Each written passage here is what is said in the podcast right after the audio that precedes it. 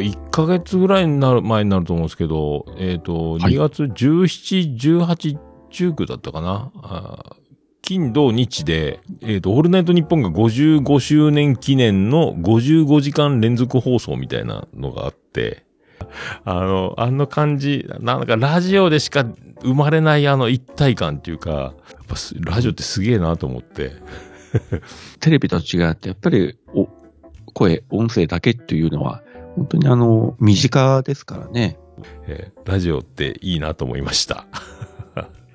おばさんも60時間やったらいいですよ、60時間。還暦祭。え死ぬ。間違いなく死ぬ。ー北九州皿倉山特設スタジオより、夜景の見える、あの、生配信で映像ないけど夜景見えてますみたいな。聖地皿倉山にポッドキャスターを集結させたいですけどね、なんか、いつか、いつの日かはね。そうですね。はいまあもう、だいぶラね、行動制限なくなってきたから、必ずあの、うどん満月とカレーの鬼を、えープランに入れた、そのイベントをやりたいで すね。ああ、いいですね。はい。それではまた来週です